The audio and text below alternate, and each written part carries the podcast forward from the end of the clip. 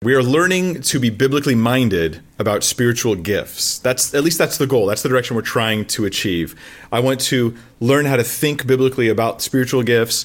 Um, the question I have for you, though, as we step into this topic in Romans 12, starting in verse 6, is Are you today, like in your life, this week, this month, just recently, are you using your specific giftings to help the believers in your life?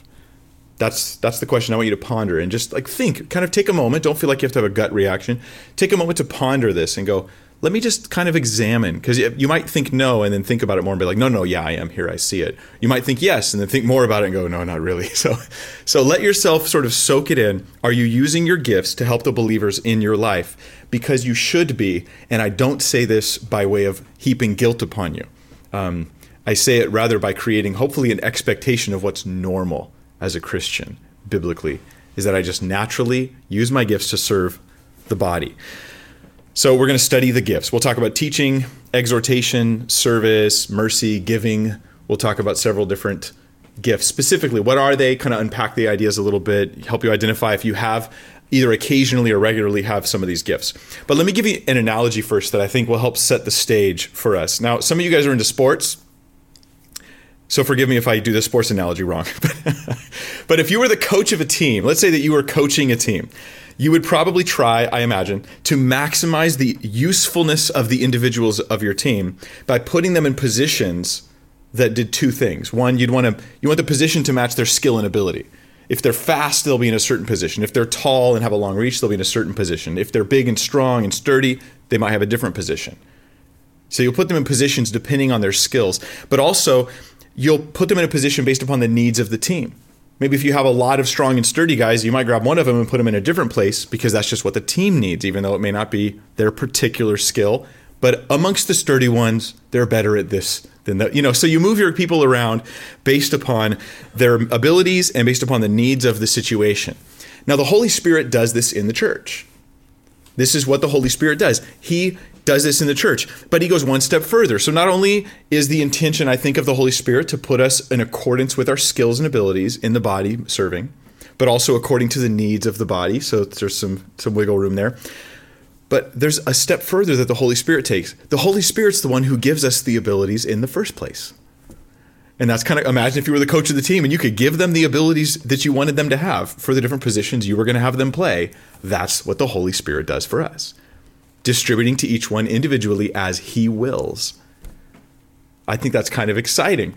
So, this means that there's like a real intentional agenda for my giftings and for your giftings in your local body and your local fellowship of Christians.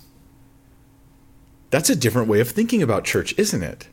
But that I think is the biblical way of thinking about church and thinking about gifts.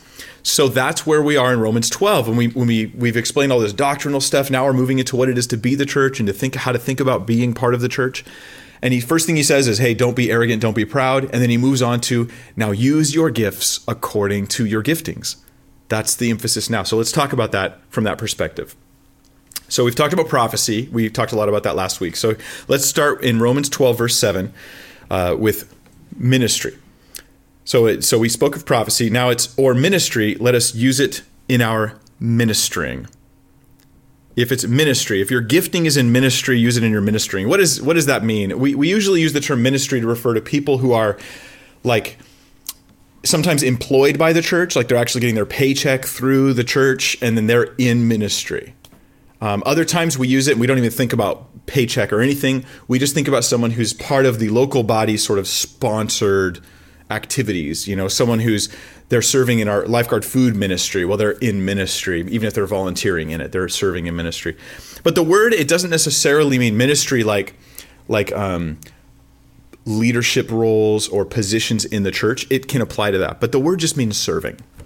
So if serving in in your serving, it seems somewhat repetitive, right? This is not this is not a deacon. The word's similar in the Greek to the word for deacon, but this is different. This is not talking about people called into the leadership role of being a deacon. This is just saying if you have a gift in serving, which means any serving of the body. So let's say that you show up and you say, I'm going to help out in toddler junction and I'm going to take care of babies and change diapers. Um, then you're serving That's a service to the church. You know, you come in and you clean things. You you you you bake food for a an event that we're doing. You know, that that's all serving. You go over to your friend's house and they're they're sick and so you're helping them clean up their yard. That's serving. It can happen in the church, it can happen outside the church. But it really is I think we should just think of it as a very big umbrella term for meeting needs. Just meeting needs. It has to do more with tasks, with actual tasks, getting stuff done physically. I think that's what serving tends to have to do with and it has application to church service, but it's bigger than that. Um, and what, what is the command for those who, if you're doing it in ministry, you're using your gifting. If your gifting's in ministry, then use it in your ministering. Why is it? It's, it's just repeated. In fact, we'll get this three times in a row where he mentions a gift. If you have this gift, then do this gift. Why is it repeated? I think the point is not to say if you have a gift in serving, um, serve this way, but rather just get to it. That's the idea. That's why it would be do you have a gift in serving? Okay, well, what should I do? Go serve. That's the point. Just get out there and serve. Start helping. Sometimes people are going like, "Oh, I really want to help in the church. I really want to help the body. I really want to help serve my fellow Christian." And I'm like, "Great. What's stopping you?" "Oh, I don't know. I'm waiting to be asked." Why? Just start helping just just start picking things up. Just start cleaning things up. Just start serving in any capacity. Anything you can see that needs to be done just go do it. That's the emphasis i think that paul has here and i think it's god's emphasis for us. Do you see something? Go do it. In fact that's the assumption. The assumption is that you've already got the gift of serving in some capacity you know if you have this.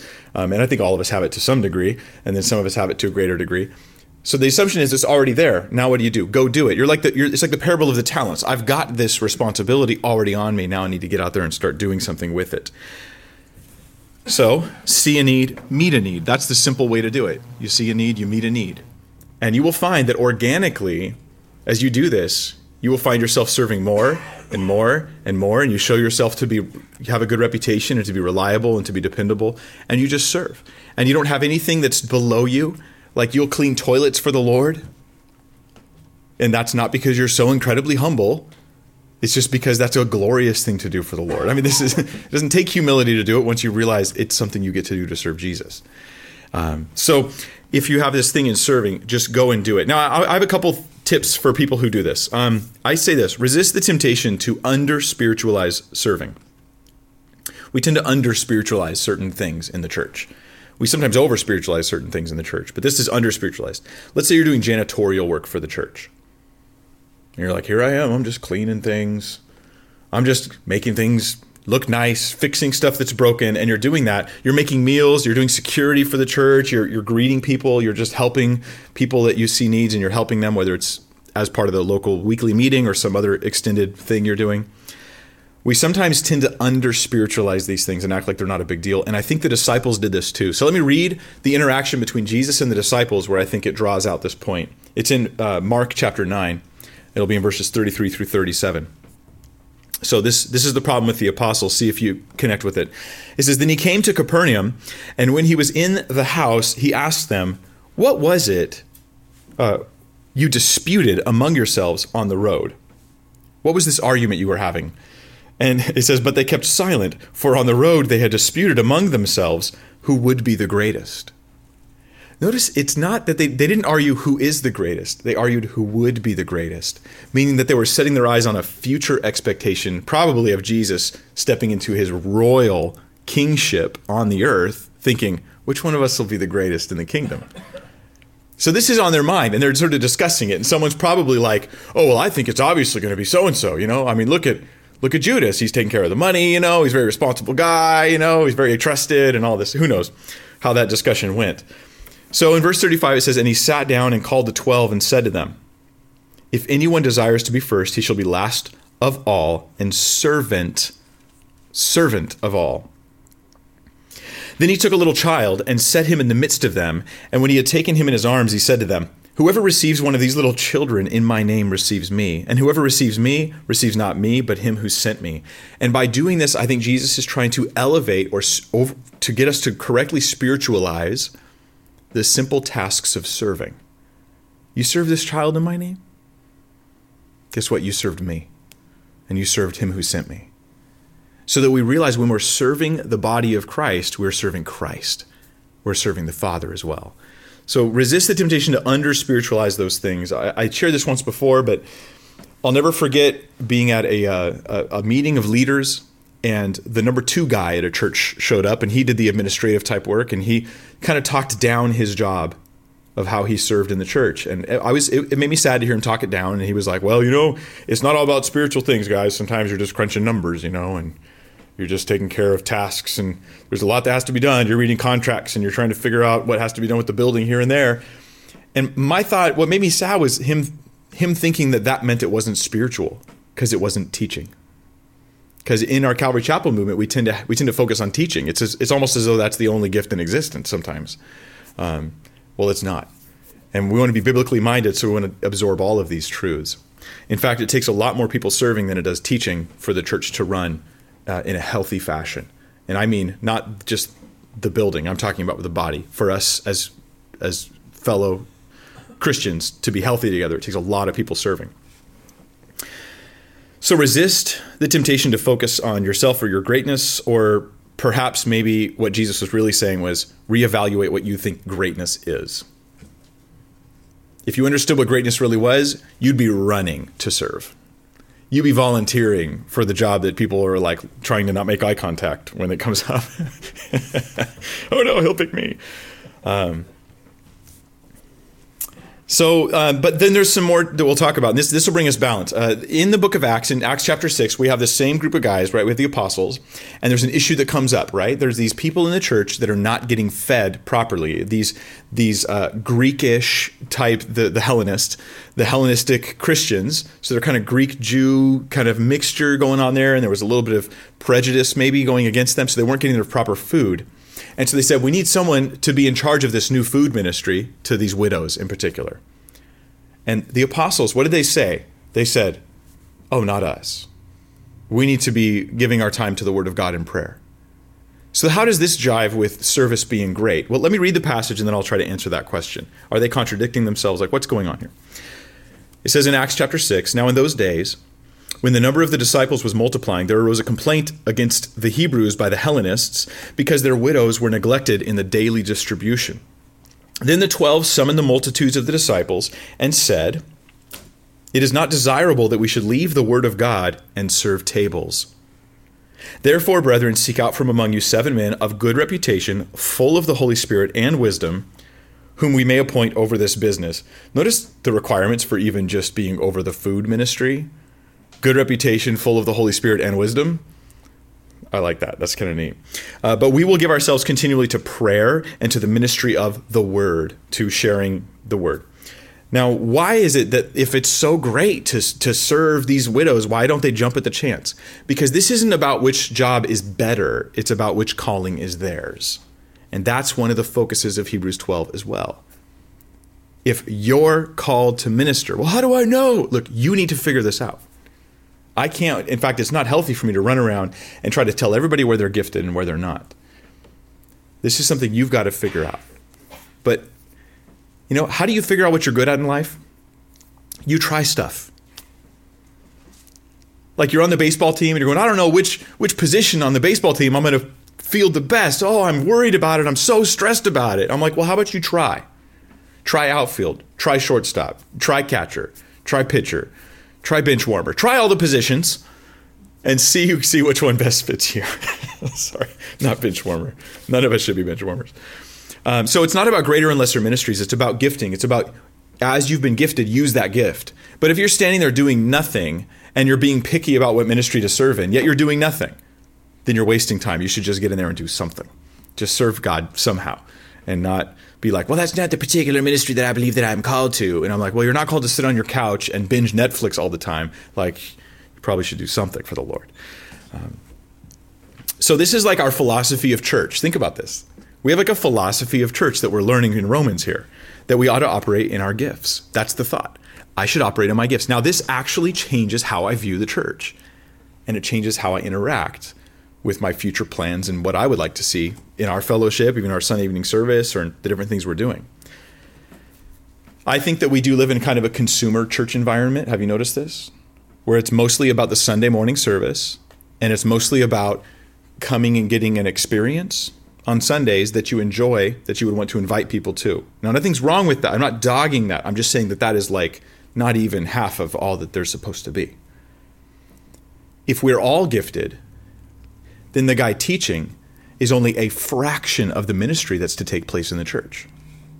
Because all those people he's teaching are also gifted and called to minister to one another as well. So that changes the way I see church. I think that this means that when we have ministries that are focused almost entirely on the teacher, and I don't mean ministries like parachurch ministries, I mean churches where there's a whole fellowship of people and it's always about one teacher and it's all centered around one teacher, that that might not be healthy for the church. And so let's keep this in mind as we keep as we keep uh, going on. But speaking of teaching, that's the next gift. So let's dig in. He who teaches in teaching. Again, it's repeated, right? So teaching. What is what is teaching? People are actually confused about this. Believe it or not, what is teaching? Teaching is simply this. Ready for this? You might want to write this down. Right? Explaining truth. That's what that's what teaching is.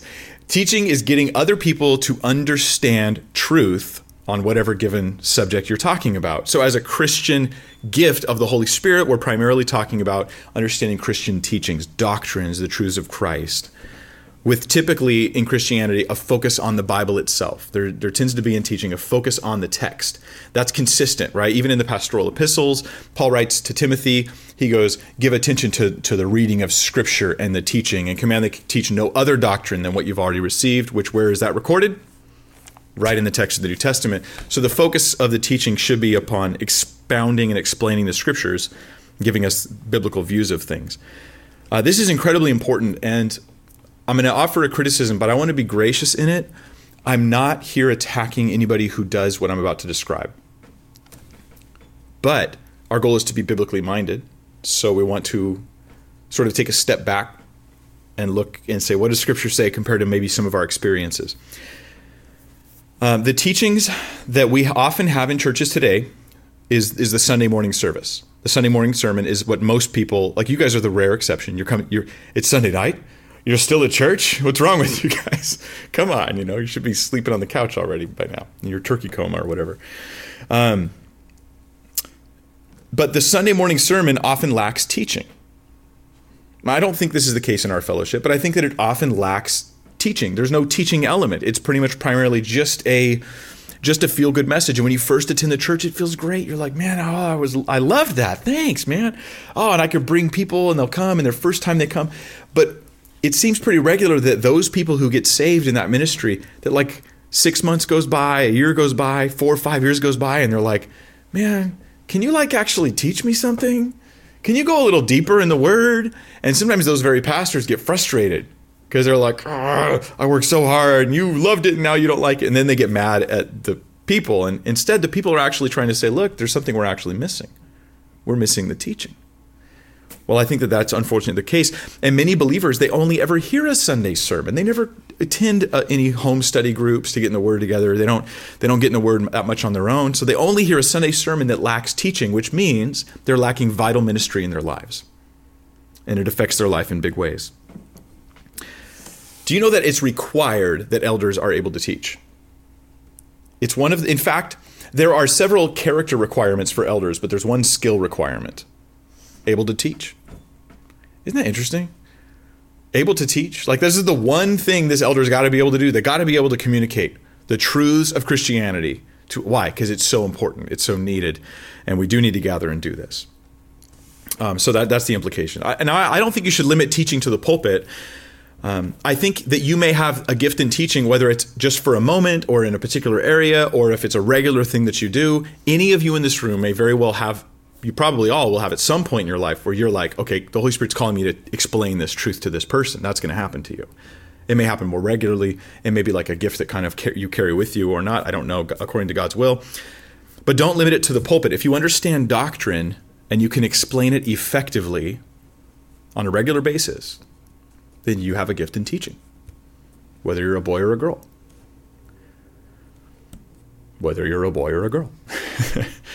if you understand doctrine and you can explain it effectively, not arrogantly, that's very different, Effectively means they go, Oh, I understand. Not, Oh, you've intimidated me into nodding my head. Like, that's not explaining effectively. That's just being rude. Um, then you should be teaching. But it doesn't have to be in a pulpit. In fact, the majority of what we do as a church doesn't happen in the pulpit, if you really think about it.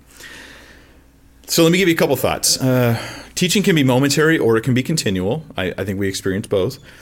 I would say avoid pride, just like verses three and four says in Romans 12, that he's like, don't think of more, yourself more highly than you ought, you ought. But, but be aware of your giftings and serve in them. But beware of pride, because pride will mess you up. And in that, I'd say teachers with pride is a very bad scenario.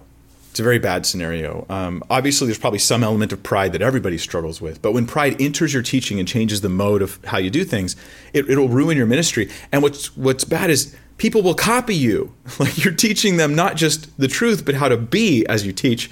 And that's a little scary and intimidating. No wonder why I'm going to be judged more strictly as a teacher. But I also want to say this this is something I did not grasp when I was uh, younger, but I remember hearing one time a guy who he was he was about to be ordained as a pastor and he just found out that the church was going to ordain him as a pastor and he was all excited about it, you know, which I understand that's really a special thing, you know. And uh, and he says he, we were just casual conversation. He says, "I got to figure out what I think about all the doctrines." I got to figure out what I think about all the doctrines because it's important that I know how to take a stand on all of the different doctrinal issues. And then he went on and said, you know, sometimes you might have to get up and teach and you might not have it all figured out, but you have to teach like you have it all figured out. And I was very young. And I just remember, and I was, I didn't want to say anything out loud. I think I was a little too intimidated to do that. And I just remember looking and going, that doesn't sound right. like I would think the opposite. If you don't know, then you should get up there and just not talk about it or talk about it as someone who doesn't know and say, I don't know, guys, and just be honest. So I would say this. Here's the thing that is so hard to get, even though I've said it over and over again to people I've tried to raise up as teachers do not teach what you don't know. Please just don't even deal with things you don't understand. Just ignore the issue if you can't approach it as someone who understands. And if you study it well and still don't understand it, then just preach it as I've studied this well. Here's some thoughts I really don't know. And just expose your ignorance for the world to see because if you don't expose it, someone else will eventually. it's just going to happen. It's inevitable. Um, or they'll just be Googling while you're teaching and they'll all know, but they won't tell you. Because um, that's the real world we live in nowadays, right? Um, Yes, don't teach what you don't know, or I'll put it this way only teach what you actually know, rather than knowing what you teach, which is a very foolish way of teaching, but I've seen it plenty. I know what I teach. Whatever I say, I stand upon that like I will die on this hill. And there are there is no end to the number of hills I will die on. The longer I teach, the more firm, you know, confident proclamations I make on questionable issues I haven't really thought that much about. And that is a very bad way to teach. Then that's pride. That's pride. That's pride ultimately, because I'm trying to protect my authoritarian reputation instead of trying to communicate Christian truths very carefully. So there is actually a great passage in the scripture that incorporates a couple of the points I just made about girls and boys being able to teach in a capacity, in a biblical capacity, um, as well as only teaching what you know. So turn to Acts 18. This is I love that the scripture gives us clear teachings, but also examples of those teachings in real life so that we can go, ah, oh, that's what you meant. So here we are, Acts chapter 18. And this is what I believe is a is proof of, of my point. and I will die on that hill.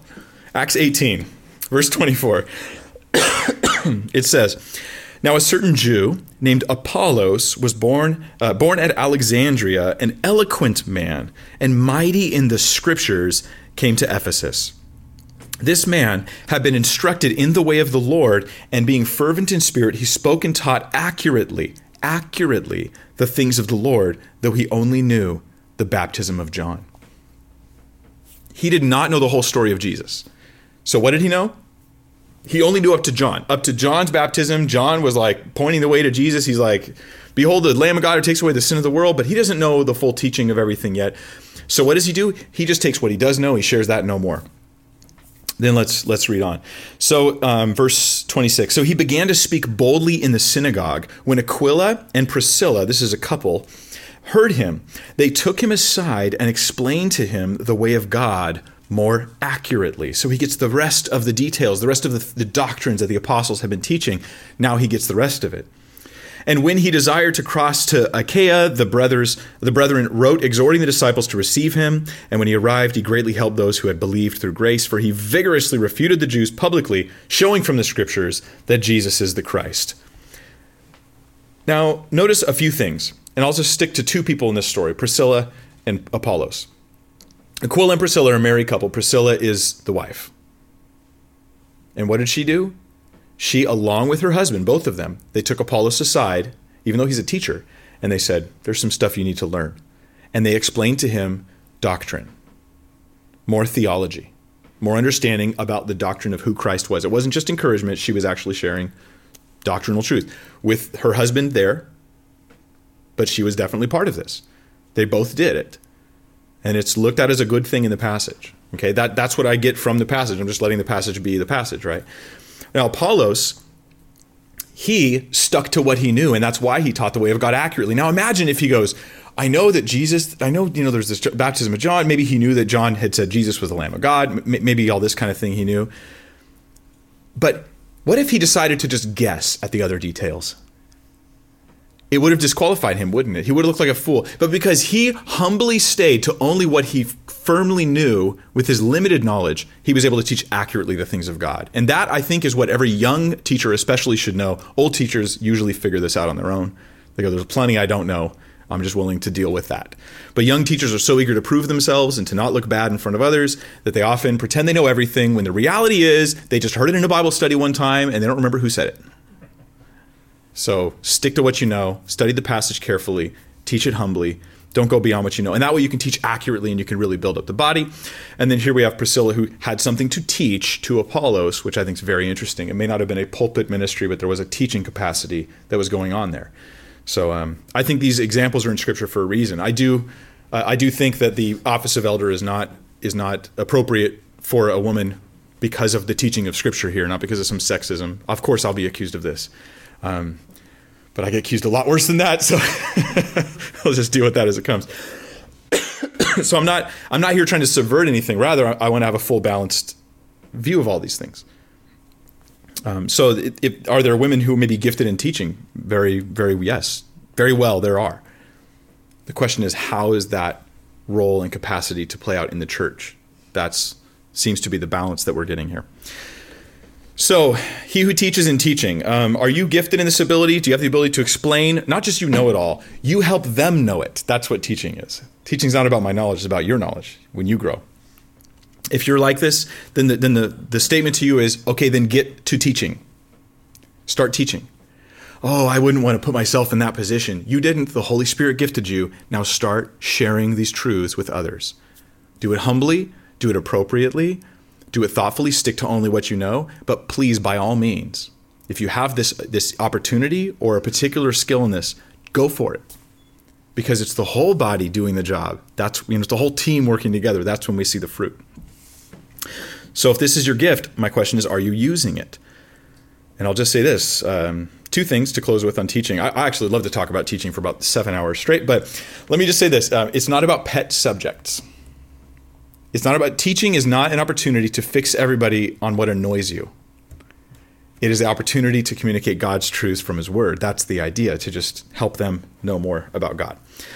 Um, also, I think that there are multiple teachers in the body of Christ, and we should have multiple teachers in our lives. Here at Hosanna, we have how many people that come to this church? It's like at least 12.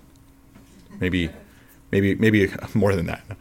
I don't know the exact numbers. I don't care to actually, but we have enough people that I know that there are lots of people that are gifted to teach in some capacity or another.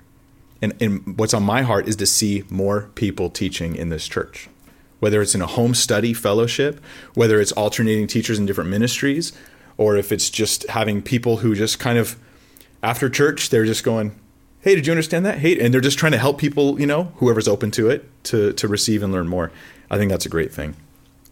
Uh, we want to get the body using our gifts so we can be a healthier, stronger body. That's the idea. That's the idea. So, um, so at least for me as a pastor, I'll say this: I'm not like this. My pulpit, my pulpit, nobody else. That's not my. That's not my goal. And um, rather, I really want more people raised up in teaching and serving, and that's why I've put on classes in teaching, and then of course the guys I'm like I'm invite like, dude, you need to come to this class, and they don't show up. So, so I hate them forever. Um, so I have to work through that. Okay, number number uh, number three, I think for tonight, he who exhorts in exhortation, um, verse eight. He who exhorts in exhortation. What is the gift of exhortation? Well, exhorting is is something we don't use that word very often. So the idea is you're inviting people to action or you're you're inspiring them to action or you're encouraging them. That's the idea. These two concepts in exhortation. Teaching is informational, exhortation is inspirational. Specifically, I'm inspiring you to do something. So I'm like the guy that says like, "Hey, get up. Let's no, let's go right now. Get up. Let's do it." That's an exhortation when I, in a teaching moment, I stop and I pause and I say, hey, place your hope in Christ. That's an exhortation. Whereas a teaching would be an explanation well, you know what hope is? you know, like I'm, I'm sort of, you know, you're, you're dissecting things in teaching, but in exhortation, you're, you're trying to get people to respond to it. You know, the, uh, the exhortation is, is the sign that, that, that says like, you know, hot hamburgers for sale. you're like, ooh, I want hot hamburgers. That's I, I'm trying to be drawn to respond to these things. So James is a great book of exhortation. It really is. Uh, Romans is a great book of uh, of teaching, and it has several elements of exhortation, and you'll see these things mixed together. I think healthy teaching should have exhortation as well, but you'll find that the gift set of the person talking will change the content of the message. They'll have more exhortation, less teaching, because that's their gifting. They'll have more teaching, less exhortation, because that's their gifting. It's not because they're better and worse. They're different kinds of teachers. They're different kinds of communicators, gifted by the Spirit in different ways. So I, I tend to think of this kind of clumsy, but I, I tend to think of it as preaching and teaching. Exhortation is more preaching. Teaching is more educational. And so I, I, tend to think of it like that. You know, I could think of uh, our, our senior pastor is more of a teacher. You know, um, say Pastor uh, Jeff Johnson, uh, he's more of an exhorter, preacher. Now they both do the other thing, but they both sort of lean one direction. I'm more of a teacher, obviously, um, and and I now the thing is I shamelessly lean on that. Why? Because I'm, a, I'm the Holy Spirit gave me this gift. I'm going to try to use it to the best of my ability, and that's what you should do as well. If you're gifted in exhorting, and you go, man, I'm bad at explaining things, but I'm good at exhorting. Well, then you should focus on that. Why are you trying to be the teacher when you're the exhorter? That's what you should focus on. But my church needs teaching too. Yes, that's why there's other people there. So you trade the pulpit out and you let other people minister too so that you can have the full rounded ministry happening in that in that place. So why is it repeated again? He who exhorts in exhortation because God's saying, "Get to it, exhorter." God is exhorting you. He's exhorting you. Get to it exhortation is really important in the body. There are many people whose lives change not just because of teaching, but because somebody was like, man, don't you think it's time you served Jesus? And they're, you're right. Yeah. And then they go out and they serve, you know, or someone says, man, why don't you have an hour of prayer tonight? When's the last time you had an hour of prayer? And they're not teaching nothing, right? They're just like, you need to pray. You need to pray for your kids and for your spouse and for the things that are on your mind. You need to be lifting up others and and don't even talk about you for once for an hour, right? Just pray about it. Yeah, I'm gonna I'm gonna do that. And exhortation's super important in my life. I love it. I, I like to listen to guys that are, do teaching and, and people that do exhortation and have them all in my life, multiple people pouring into my life, so I can get that rounded thing going on. I love that. Um, so let me read a couple scriptures related to this. Uh, Hebrews three thirteen. It says, "But exhort." one another daily while it is called today, lest any of you be hardened through the deceitfulness of sin. Exhortation does something to preserve us. You know, so you might feel like you're nagging people, but when you're doing it out of love and you're doing it according to the gifting God's given you, exhortation is a welcome and important thing. So maybe that's you. Maybe you're the exhorter. Don't minimize your gift because you're in an environment where you. I, have had this where someone comes and they share in my, in my place, and I'm gifted more towards teaching, and they're towards exhorting, and I've told them like, dude, don't try to, to teach like me. Teach according to what's on your heart, to what your gifting is, to what your calling is. They need that, especially after hearing me. so they can balance them out, you know? So I, I this is beautiful. This is good stuff. Uh, Hebrews 10 25. He says, Not forsaking the assembling of ourselves together, as is the manner of some. That's the go to church verse. but exhorting one another, exhorting one another, and so much the more as you see the day approaching. Hebrews 10:25 describes a, a New Testament first century church gathering as a bunch of Christians coming together and doing what to one another? Exhorting. So people come and you're like, "How are you feeling? I'm down. Oh man, let me pray for you. Let me encourage you. Let me." This is where we come and we we don't we don't. It's not the guilt trip. It's exhortation. Now, exhortation can be harsh, and it can be soft, and it can be whatever is needed at the time, and according, hopefully, to the leading of the Holy Spirit. Um, so, a couple thoughts on exhortation. It's not just for pulpits. Am I a broken record here? None of these are just for the pulpit. And I would say this if you're trying to exhort people, here's just, just my personal opinion exhort people, don't control people. There's a huge difference. There's a huge difference. And you know you're controlling people if you try to exhort them and then you get mad at them afterwards because you're just controlling. You're not exhorting. You're not trying to help them. You're just trying to get them under your thumb, so to speak. And that that's there's a difference there. There's a difference. So maximize your gift. If you're not a teacher, don't be a teacher. If you're an exhorter, do that. If you're the teacher, not the exhorter, well, don't try to be the exhorter. If you're the evangelist and not the educator, then be the evangelist, not the educator. Be what comes more natural to you. Um, use your gift. The body needs it. The Holy Spirit gave it to you for a purpose. And these two make me really think that these are multiple different speaking gifts, exhortation and teaching. So maybe I shouldn't have just one speaker in my life. And I've had a lot of fruit from having multiple teachers in my life at all times because thank God for the radio or the internet, being able to always have lots of sources of input. And that's a healthy thing. That's a, that's a quality thing. We like that. So, teaching, ministry, and exhortation, those are the three we've covered. and they all have something in common that the rest of these don't have, because he's about to shift gears. These three, he's like, if you're a teacher, then get to teaching. Are you an exhorter? Get to exhorting. You got ministry or service to do? Get to your serving. It's a get to it mentality, but as he moves forward, it'll be specific advice, right? When he says, He who gives, he doesn't say get to giving, he says with liberality, or he tells you how to do it. So it, shifts, it changes. Why these three? Just these three service, teaching, and exhortation, they're just told, get to it. I think because perhaps, maybe the message in the scripture, kind of hidden here, is that these three often lie dormant in the church. Oh, I really want to serve. I see needs, but do I really want to step out, put myself out there? Eh. You know, I really, you know, I understand the truth here. That person doesn't, but do I really want to engage on that conversation? that person, you know, I, I see them, I can tell they're kind of like they're drifting away and they need some encouragement, they need some exhortation, but that's kind of uncomfortable for me, you know? Because like I have a personal space that's exactly one mile across, and I prefer it to be way over there. And I'll think about it. I think maybe these these giftings lie dormant. And here's the here's the real kicker. Maybe teaching, exhortation, or service is lying dormant in you right now. If it is, get to it. And if you're not sure exactly how to do it, I honestly think just going for it is totally fine. Just experiment with it. Try serving and see how it goes. Because the body needs you. We really do. We really need you. And out of love for, for us and, and care for Christ, should just go for it. so let's move on. He who gives with liberality. He who gives with liberality. This is not about tithing. Um, I uh, I might be in a minority around here. I do not think Christians have to tithe. I have yet to see that in the scriptures, though I do tithe and have for many years. And I think it's fine. I don't think they have to. But they are supposed to give. This is very clear in this in the scriptures. Why we're to give to those who minister to us spiritually, that's clear. We are to give to those who are poor and needy. That's clear. And we're and we have the opportunity to sponsor and help missions and ministries and store up treasures in heaven. these are different types of giving that we do. That's good and healthy. But he who gives with liberality, if this was about tithing, it would say he who gives with ten percent. Think about it. But it says, He who gives with liberality. So giving is exactly that. You're just giving of your resources. This is a financial giving.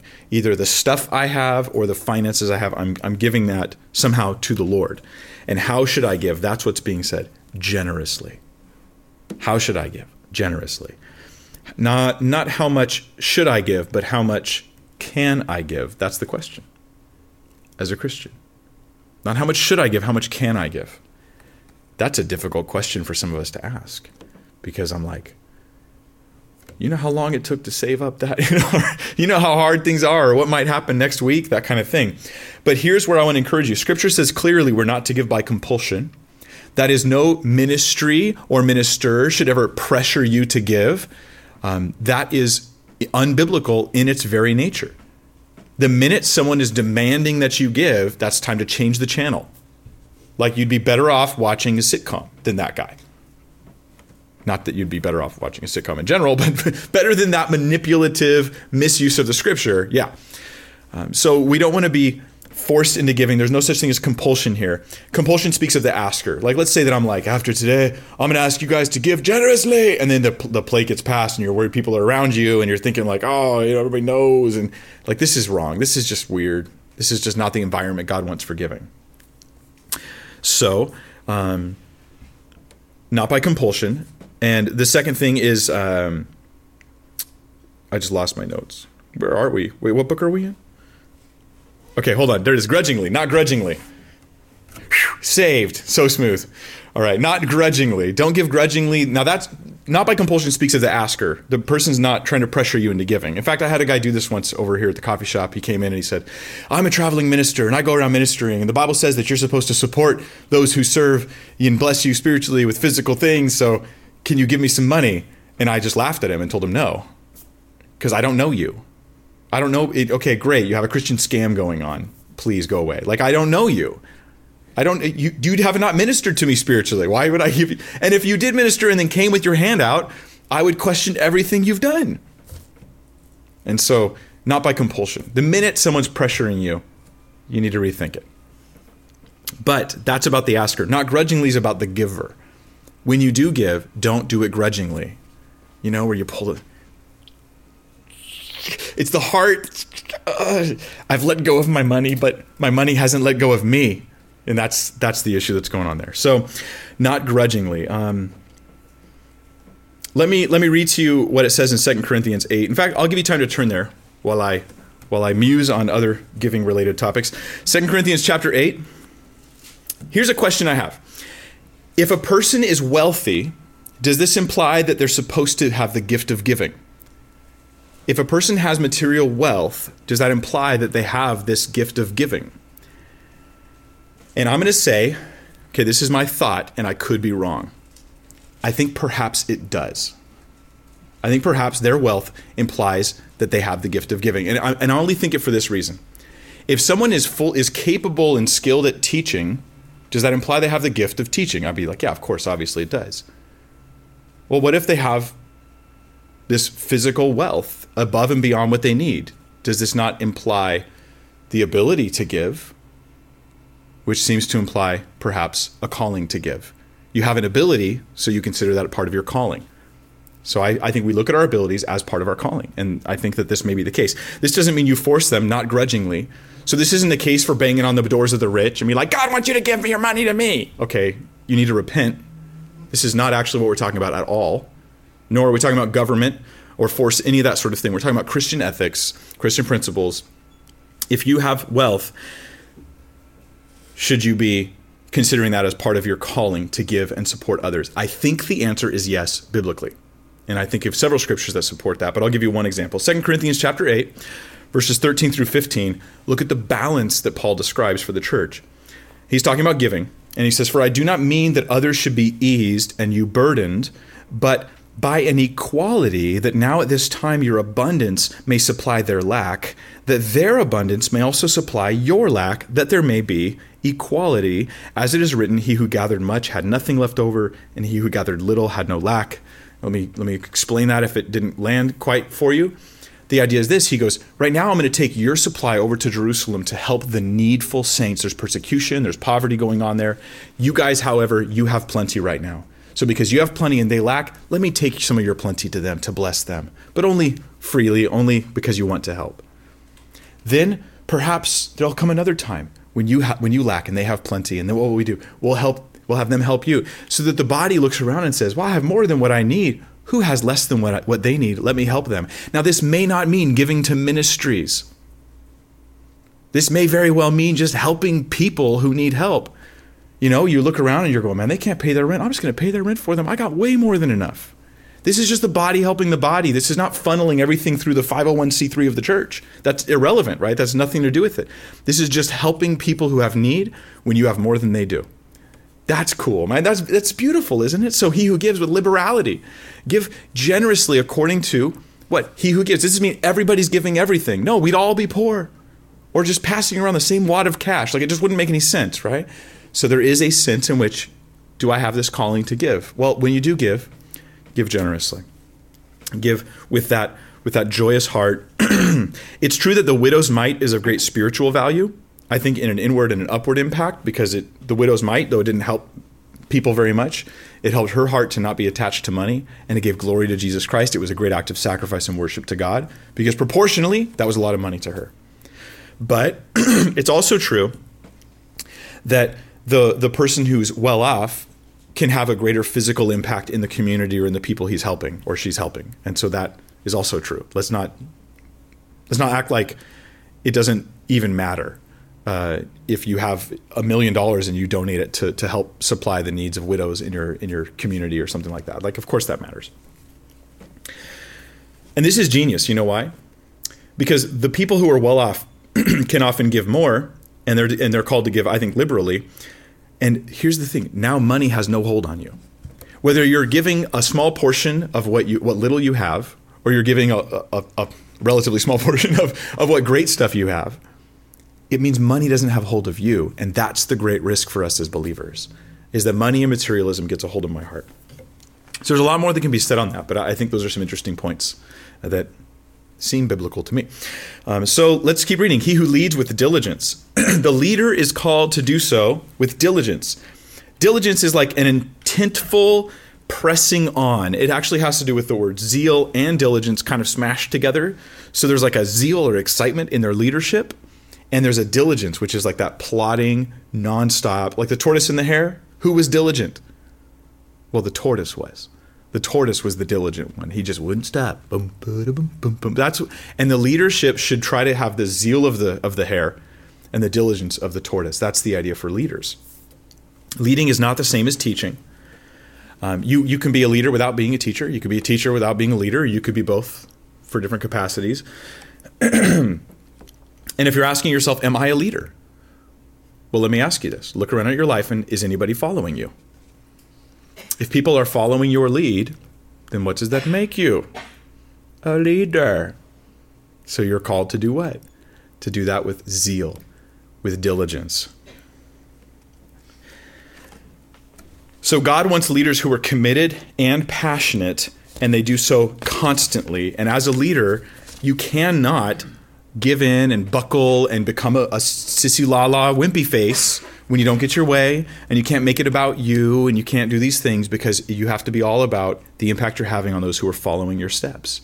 That's the idea.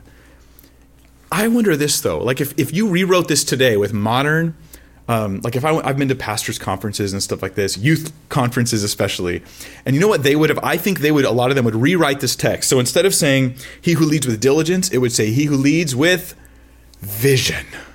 That's what they would emphasize vision. Guys, you have to have vision. What's your vision? Give me your five point sermon vision sermon that's going to fire everybody up. Write the vision, make it plain that he who reads may run with it. Totally taken out of context, that verse. Um, this, this is not what it says. It doesn't say vision. And here's the reason why I, I think it doesn't say vision is because I already know my vision. It's clear in the scriptures. Preach the gospel, make disciples, use your gifts to build up the body, and invite the world to know Christ pretty simple stuff. I, I worked hard on writing a vision statement for our youth ministry years ago. And I sat there and I thought I was supposed to have this fresh vision, something unique, something different, something that I haven't quite seen before. It's got to have a slight spin on it. And I prayed about it and prayed about it and prayed about it until I finally came up with my two word vision make disciples. And I thought this might be boring, but this is the vision, you know? and how could it be anything else? We get excited about vision. What we should be excited about is diligence. Let he who leads do so with diligence. Leaders need to have diligence. Diligence is better than vision. Way better. Way better. You know, the, the, the firecracker explodes, makes a big big light, big sound, and then goes away, and then there's the stars still shining day after day after day after day. And that, and that's that's a, a, solid leader is one you can look at and you can go 10 years, 20 years, 30 years later, they're still serving Jesus, they're still leading, they're still a person that you could hopefully follow their way of life. And that's why I need to lead with diligence. There's a verse that changed my life in Proverbs. It really actually honestly did change my life. I think about it all the time. Proverbs 12:27 it says, "The lazy man that was me. The lazy man does not roast what he took in hunting. I think of times I microwave food and forgot it. Came the next day and found my dinner in the microwave. it was like, oh man, that's why I'm so hungry. Um, the lazy man does not roast what he took in hunting, but diligence is man's precious possession. And the first time I read that as a, as a little kid, as like I was probably 12 or 13, Proverbs was the first book I read. And I remember diligence is man's precious possession. I was like, what's diligence? What is that? But I've never stopped thinking about it, you know? And this idea of this sort of plodding faithfulness that we're called to, especially as leaders, but every believer is really called to it a zeal and a diligence. All right, the next one is he who shows mercy with cheerfulness. This is the last one for us tonight. He who shows mercy with cheerfulness. Um, what is the gift of mercy? What, what is this person who's, who's called by the Holy Spirit to show mercy? Well, obviously, all of us are called to show mercy, but this is talking about something more particular to the person. No, no, you particularly have this gift of mercy. And I've actually read on some websites where they get really detailed. They're like, you have the gift of mercy if you if you like have a blue aura and you and you get butterflies in your stomach when Bugs Bunny's on. I'm being silly, but the idea is that they get sort of like really detailed into all these gifts and what they are. And I feel like maybe they're too detailed. But basically, mercy is is when people don't deserve something and you give it to them anyway. That's the idea of mercy. Is you're helping people who are in deep need it's people who are in deep need. Um, I think service, ministry, we talked about earlier, is about tasks that need to be done, and you're called to serve and get the tasks done. Mercy, I think, is more focused on individuals and helping people through what they're going through. That'd be my simple explanation of mercy. So it seems to be helping the less fortunate or suffering. I think there's an example of this in Matthew 20. Uh, let me read to you this story. Jesus is walking and he comes across these blind men and they ask for mercy. So it says, Now as he went out of Jericho, a great multitude followed him, and behold, two blind men sitting by the road, when they heard that Jesus was passing by, cried out, saying, Have mercy on us, O Lord, son of David. Then the multitude warned them that they should be quiet.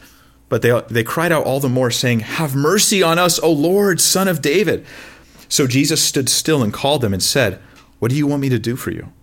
And they said to him, Lord, that our eyes may be opened. So Jesus had compassion and touched their eyes, and immediately their eyes received sight, and they followed him.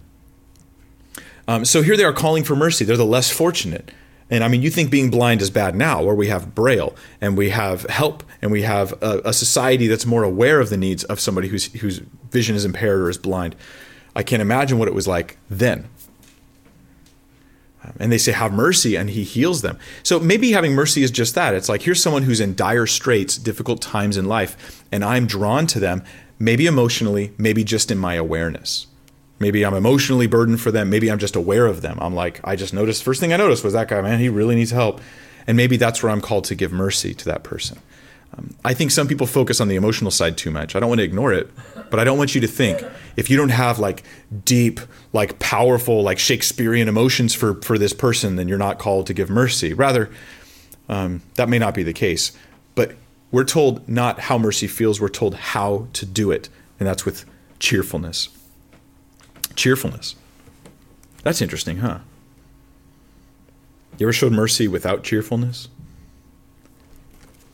When you're serving people that are less fortunate, you can sometimes get irritated with them. You know why you're less fortunate? Because you're a fool. Because you're because you're wimpy. Because you're a sissy lala. That's why. Come on, man up. And it can become a bitter or hard-hearted attitude towards them, and you forget that what you're showing them is mercy. It's not what they deserve. It's mercy. I'm just trying to aid you, help you, get you through this time. Now, we don't want to become enablers, and that's not the calling. So don't, you know, don't cross that road, hopefully. But to show mercy with cheerfulness, to have a gracious attitude towards those we are helping, rather than kind of an irritated attitude or a self righteous attitude or something like that. So it's not exactly focused on the feeling of, mer- of what mercy feels like, but rather the attitude with which I demonstrate this mercy or this help, this aid to others who are less fortunate. And they can be very needy. And you might be like, well, I feel slightly irritated by helping other people, so that must not be my ministry. I just would say be careful of disqualifying yourself from things that you see that need to be done and you know they need to be done and you could do it. Just be thoughtful before you just you you you, wipe that off your your list of things to do. You know, um, just be careful with that. Um, it's not he who shows mercy will always feel like it. No, no. If you always felt like it, wouldn't have to tell you to do it with cheerfulness. There'd be no command. You just be go for it. You'll do fine. Um, no. So here's a question: Does this passage imply that one or another of these gifts is given to a person long term? So should I should I now, after studying this, go? I have the gift of mercy, or I have the gift of teaching, or I have the gift of exhortation. I don't think that that's even what this passage is about. I think whether you taught one person one time, or if you exhorted one person every day, or you showed mercy once, or you seem to do it as a regular ministry, either way, you apply the instruction to that moment. Because all of us are going to do some capacity of this at some point. But you will find yourself probably leaning towards certain things. Now, they actually have spiritual gift tests online. Have you guys ever taken one of those? I'm just curious. I took them. I was just like curious for like spiritual gifts test. Um, I, I have mixed feelings about those. I, I, don't think they tell you what your spiritual gifts are. Um, and how would a test do that anyway? But what they do is they tell you what you're already doing. And so it's like a way of evaluating yourself. Like, what am I already doing in life? Because maybe I'm not seeing something that's already there. And in that sense, it could actually be fruitful if you take it with a grain of salt. So, just for what it's worth, there are these spiritual gifts tests online, um, and you could be thoughtful about it. You might might just get more insight into what you're already doing, and it might reveal something to you about yourself that you didn't notice. Um, there's some wrong thinking I want to avoid before we close, and that's don't pick one of these gifts and blow it up to be the only thing that you do um, let's say that that okay, I have a gift in teaching. I'm called to teach. I know I'm called to do this. Um, does that mean I don't really have to worry about all that other stuff? Like I don't need to give with liberality or help out my neighbors in need because my gift is teaching. That would seem to be unwise. Um, I, I think we should try to be careful about that. These things flow and mix as the Spirit wills, and the Holy Spirit can give you something for a moment, a season, a lifetime, according to His will. So, what we're doing right now in Romans 12, in closing, is um, getting a philosophy of church. And when I say philosophy of church, I mean philosophy of the body of Christ, the local Christians that we are fellowshipping together.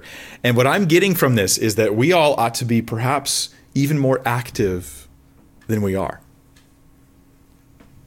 So maybe you could take this forward. And when you see people who seem to have gifts, like, man, that guy's really you know, when he encourages me, I'm I'm encouraged, and maybe tell him. You know that that girl, she shows me. You're like, you know what? You are such an aid to people when they're hurting. Did you know that? Like, help people identify their own sort of leanings and giftings and stuff, so that they might be able to step into those things more. Because a lot of us are just too too intimidated to step forward and just try stuff. Um, and we want someone to tell us, and maybe that's maybe that's needed. Maybe that's helpful for us. But, uh, but we don't want to be pew Christians. Um, it's like there's no bench warmers in Christianity. There shouldn't be any. If you're on the bench, it's because something's wrong. Like fix it and get off the bench. That's the idea. All right, well, let's pray. Well, Father, uh, we thank you that now we know everything there is to know about church and how to do everything in every possible way with all wisdom. Oh. Lord, we just pray this. We pray that you would help us to just see the things you're showing us, help us to apply your words simply and practically into our lives to. Um, have a sense of freshness about what it means to have a calling and giftings, have a sense of uh, an awareness that we are actually called to be a participating part of the body of Christ, and uh, and not just a consumer, and that this goes. Yes, this happens in our in our regular weekly gatherings and fellowships, but it happens at work and it happens in our family environment and it happens with our neighbors, and it just it's supposed to just be a flowing thing all the time.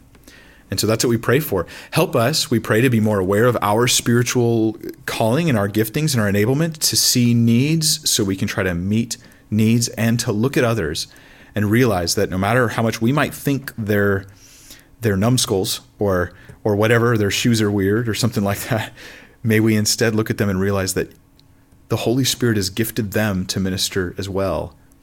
and that we might be more open to receive from one another. We pray in Jesus' name. Amen.